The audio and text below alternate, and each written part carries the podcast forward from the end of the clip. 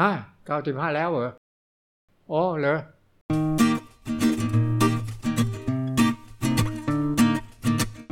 ข้าพเจ้า นายจินดาวัฒนาในเกิดวันที่ 21 กุมภาพันธ์ พุทธศักราช 2469 เพราะฉะนั้นอายุก็ขณะนี้ 94 ปี ฮะ 95 แล้วเหรอโอ้เหรอ เกิดมาตั้งแต่เล็ก มารดาก็เสียไป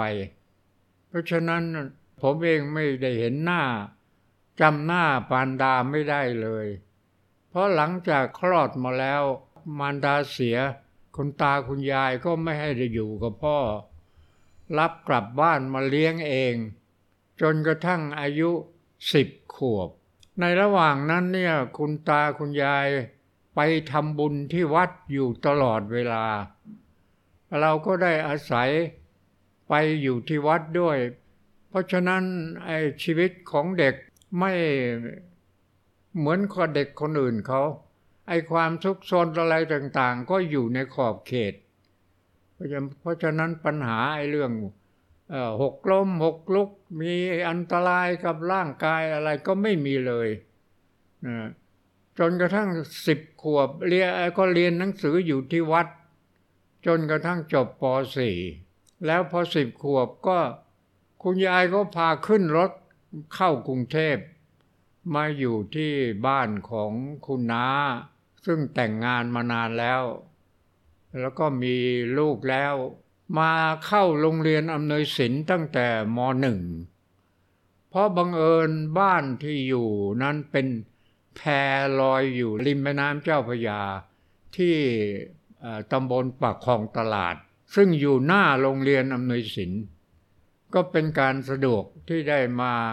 เรียนโรงเรียนนี้ ได้เรียนอยู่ที่อำนวยศิลป์นี่จนกระทั่งจบม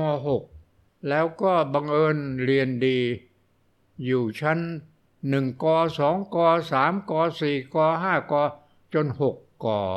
ตอนสมัยนั้นก็พอดีกับสงครามเลิก คนก็อพยพ คือตอนสงครามพอดี คนกรุงเทพก็ต้องอพยพไปที่อยุธยาโรงเรียนต่างๆ หยุดหมด แต่บังเอิญว่า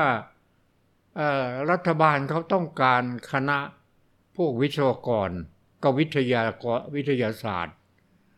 จุฬาลงกรณ์ก็เปิดสอนอยู่สองคณะนี่เป็นการด่วน แล้วก็ให้เรียน 8 เดือนชั้น เพราะฉะนั้นวิศวะปกติเรียน 4 ปี ก็แปดเดือนขึ้นชั้น ก็ตกลงเรียนสามปีก็จบคณะวิศวกรรมศาสตร์ แผนกไฟฟ้า หลังจากจบไฟฟ้าแล้วบังเอิญอาจารย์ที่สอนวิชาวิทยุ ก็ให้รอบริษัทฝรั่งบริษัทหนึ่ง ซึ่งเขาจะตั้งขึ้นภายใน สามเดือนเนี่ยเป็นบริษัทวิทยุการบิน ในวิทยุการบินนี่มีฝรั่งอยู่อเมริกันอังกฤษ สวีเดนสามชาติทำงานอยู่ที่บริษัทนี้ถึงสี่ปี เราก็เลยได้ภาษาอังกฤษจากที่นั่นพอสมควร